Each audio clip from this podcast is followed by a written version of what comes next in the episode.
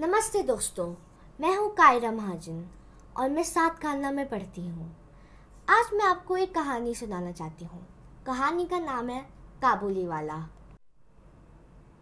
यह कहानी रविंद्रनाथ टैगोर ने लिखी है और यह कहानी लिखी गई थी सन अठारह सौ बानवे में। यह कहानी एक मेवे बेचने वाली की है, जो काबुल से आता है और हर साल कलकत्ता जाता है। कलकत्ता में वो एक लड़की से मिलता है मिनी और उसका दोस्त बन जाता है। अब चलो, ये कहानी शुरू करें। काबुली वाला काबुली वाले ओ काबुली वाले सहसा मेरी पाँच वर्ष की लाडली बेटी मिनी अगड़म बगड़म का खेल छोड़कर खिड़की की तरफ़ भागी और ज़ोर ज़ोर से काबुली वाले को पुकारने लगी। मैं सोचने लगा, मेरी बेटी कितनी चंचल बातूनी है। अभी कुछ पल पहले वो मेरे पैरों के पास बैठी खेल रही थी कि अचानक उससे यह क्या सूझी। बस अब पीठ पर झोली लिए काबुली वाला आ खड़ा होगा और मेरा काम अब ख़त्म नहीं होगा। जो ही काबुली वाले ने हंसकर मुँह फेरा और मेरे घर के ओर आने लगा त्यों ही मिनी घर के अंदर भाग आई। उसके मन में एक झूठा विश्वास था कि काबुली वाला अपनी झोली में उसी की तरह के दो चार चुराए गए बच्चे छिपाए रहता है। इधर काबुली वाला आकर मुस्कुराता हुआ मुझे सलाम करके खड़ा हो गया। आदमी को घर पर बुलाकर कुछ ना खरीदना अच्छा नहीं लगता। इसलिए उससे मैंने कुछ खरीदा। थोड़ी बातें हुई। पता चला उसका नाम रहमत था। अंत में उठकर चलते समय उसने पूछा, बाबू, तुम्हारी लड़की कहाँ गई? मैंने मिनी के डर को पूरी तरह ख़त्म करने के लिए उसे भीतर से बुलवा लिया। वह मुझसे सटकर काबुली वाले के चेहरे और झोली की ओर शक भरी नज़र से देखती हुई खड़ी रही। काबुली उसे झोली के अंदर से कुछ सूखे मेवे निकाल कर देने लगा, पर वह लेने को किसी तरह राज़ी नहीं हुई। कुछ दिन बाद सवेरे किसी काम से घर से बाहर जाते समय देखा कि मेरी नन्ही बेटी दरवाजे के पास बेंच के ऊपर बैठी अपने बेसिर पैर की बातें कर रही है। काबुली वाला उसके पैरों के पास बैठा मुस्कुराता हुआ सुन रहा है। मिनी को अपने पाँच साल के जीवन में पिता के अलावा ऐसा धीरज रखकर उसकी बातों को सुनने वाला कभी नहीं मिला था। मैंने यह भी देखा कि उसका छोटा आंचल बादाम किशमिश से भरा था। मैंने काबुली वाले से कहा, उसे यह सब क्यों दिया? अब फिर मत देना। मैंने जेब से एक अठन्नी निकाल कर उसको दे दी। काबुली वाले ने अठन्नी मुझसे लेकर अपने झोले में रख ली। घर लौटकर आया तो देखा कि उस अठन्नी को लेकर पूरा झगड़ा मचा हुआ है।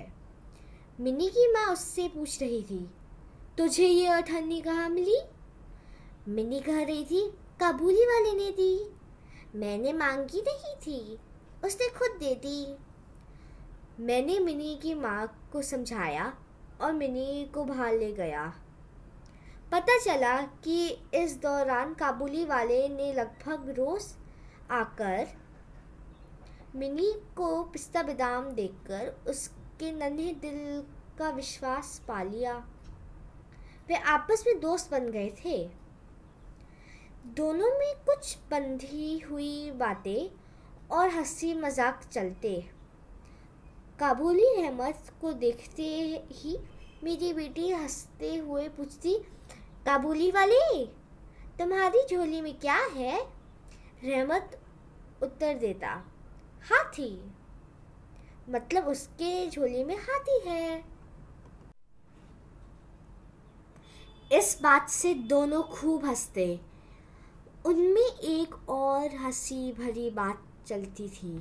रहमत मिनी से कहता, मिनी, तुम क्या ससुराल कभी नहीं जाओगे?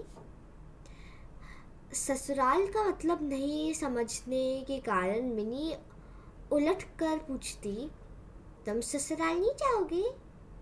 रहमत ससुर के लिए खूब मोटा घुसा तान कर कहता, मैं ससुर को मारूँगा। सुनकर मिनी ससुर नाम की किसी अनजानी जीव की पिटी पिटाई हालत के बारे में सोचकर खूब हंसती। सुबह अपने कमरे में मेज के सामने बैठकर इस काबुली के साथ बातचीत करने से बाहर घूमने का काफ़ी काम हो जाता है। लेकिन मिनी की माँ बहुत शक्की स्वभाव की महिला थी। रहमत काबुली वाले पर उन्हें भरोसा नहीं था। उन्होंने मुझसे बार बार उस पर ख़ास तौर से नज़र रखने के लिए प्रार्थना की। उनके शक को हंसकर उड़ा देने पर उन्होंने कई सवाल किए। क्या कभी किसी के बच्चे चोरी नहीं हो जाते? एक लंबे चौड़े काबुली के लिए एक छोटी सी बच्ची को चुरा ले जाना क्या बिल्कुल नामुमकिन है? मुझे मानना पड़ा कि ये बातें नामुमकिन नहीं हैं, लेकिन मैं इस कारण भले मानस रहमत को घर आने से मना नहीं कर सकता था। हर वर्ष जनवरी के महीने के बीचों बीच रहमत अपने देश चला जाता। इस समय वह अपना सारा उधार रुपया वसूल करने में जुटा रहता। लेकिन फिर भी एक बार वह मिनी से ज़रूर मिल जाता। एक दिन सवेरे में अपने कमरे में बैठा पढ़ रहा था। तभी सड़क पर बड़ी ज़ोर का हल्ला सुनाई पड़ा। आँख उठाई तो देखा तो पहरे वाले अपने रहमत को बांधे लिए आ रहे हैं। उसके पीछे तमाशा बिन लड़कों की टोली चली आ रही है। रहमत के शरीर और कपड़ों पर खून के दाग हैं। एक पहरे वाले के हाथ में खून से सना छुरा है। मैंने बाहर आकर पहरे वाले को रोककर पूछा, मामला क्या है? मालूम हुआ कि हमारे एक पड़ोसी ने रामपुरी चादर के लिए रहमत से कुछ रुपए उधार लिए थे। उसने झूठ बोलकर रुपया उधार लिया था।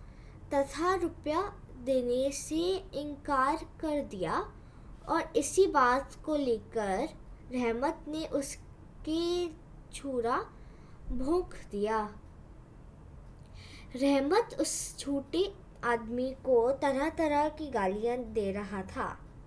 तभी काबुली वाले, ओ, काबुली वाले, पुकारती हुई मिनी घर के बाहर निकल आई। पलक मारते रहमत का चेहरा आनंद से खिल उठा। उसके कंधे पर आज झोली नहीं थी, इसलिए उसके बारे में कुछ पूछा नहीं जा सकता था। मिनी ने छूटते ही उससे पूछा, तुम ससुराल जाओगे? रहमत ने हंसकर कहा, वही जा रहा हूँ। छुरा मारने के अपरोध में रहमत को कई वर्ष की जेल हो गई। मैं उसकी बातें करीब करीब भूल गया। मेरी भी उससे जल्दी भूल गई। धीरे धीरे उसके नए मित्र बनते गए। उम्र बढ़ने के साथ एक एक करके सखियाँ जुटने लगी। मेरे साथ भी अब वह पहले जैसे बातचीत नहीं करती। मैंने तो उसके साथ एक प्रकार की कट्टी कर ली थी। बहुत सुहावनी सुबह थी। आज मेरे घर में शनाई बज उठी थी। मेरी लाडली बेटी मुझसे विदा होने जा रही थी। आज मेरी मिनी का विवाह था। सवेरे से ही विवाह की तैयारियाँ हो रही थी। मैं बाहर के कमरे में बैठा हिसाब देख रहा था, तभी रहमत आकर सलाम करके खड़ा हो गया। मैं पहले उससे पहचान नहीं सका उसके पास ना वह झोली थी, ना उसके वे लंबे बाल। शरीर भी कमज़ोर हो गया था। आखिर उसकी हँसी देखकर उसे पहचाना। मैंने कहा, क्यों रे रहमत? कब छूटे?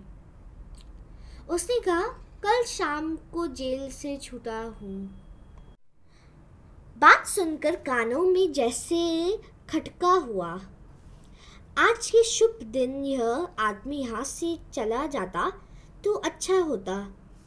मैंने उससे कहा, आज हमारे घर में एक काम है। मुझे बहुत से काम करने हैं, आज तुम जाओ।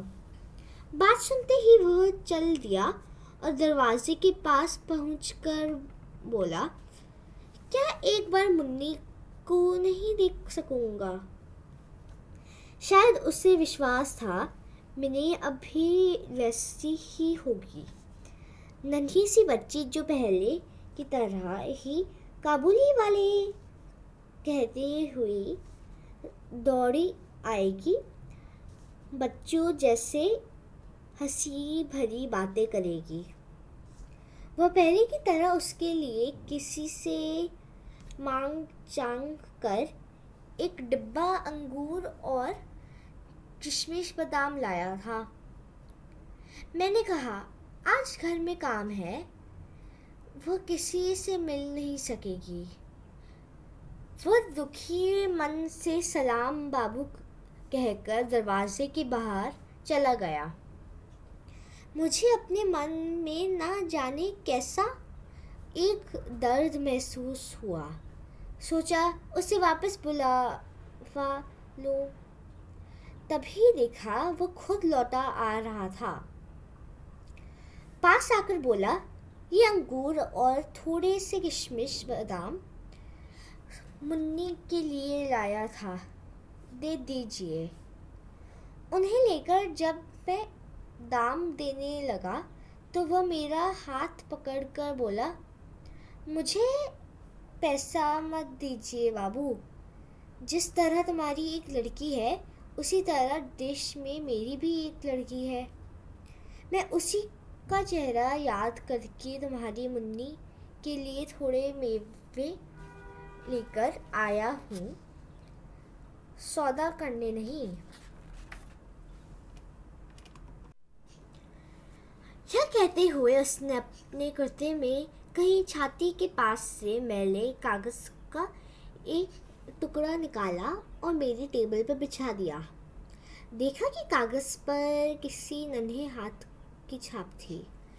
प्यारी बिटिया के हाथ में थोड़ी सी कालक लगाकर कागज़ के ऊपर उसकी छाप ले ली गई थी।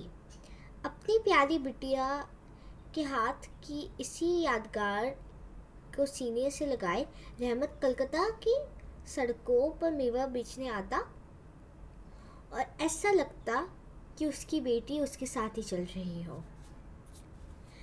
देखकर मेरी आँखें चलछला आई। मैंने समझा कि जो वह है, वही मैं हूँ। वह भी पिता है, मैं भी पिता हूँ। मैंने उसी समय मिनी को भीतर से बुलवाया। शादी की लाल साड़ी पहने, माथे पर चंदन लगाए, वो मेरे पास आकर खड़ी हो गई। उसको देखकर काबुली वाला सकपका गया। अपनी पुरानी बातचीत नहीं जमा पाया। अंत में उसका हंसकर बोला, मुन्नी, तू ससुराल जाएगी? रहमत का प्रश्न सुनकर वो मुँह फेर कर खड़ी हो गई। मुझे काबुली वाले और मिनी की पहली भेंट याद हो आई और मैं कुछ दुखी हो गया। मिनी के चले जाने पर गहरी सांस लेकर रहमत ज़मीन पर बैठ गया। अचानक उसके समझ में साफ़ आ गया। इस बीच उसकी बेटी भी इसी तरह बड़ी हो गई होगी।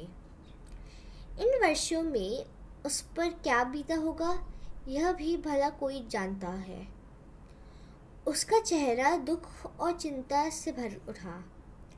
मैंने एक नोट निकाल कर उसे देते हुए कहा, रहमत, तुम अपनी लड़की के पास अपने देश लौट आओ। तुम्हारी मिलन सुख मेरी मिनी का कल्याण करे। यह थी कहानी काबुली वाली की। यह कहानी सुनने के लिए धन्यवाद। मैं हूँ कायरा महाजन, सात काना की और मेरी अध्यापिका जी हैं पूजा कारकोटे।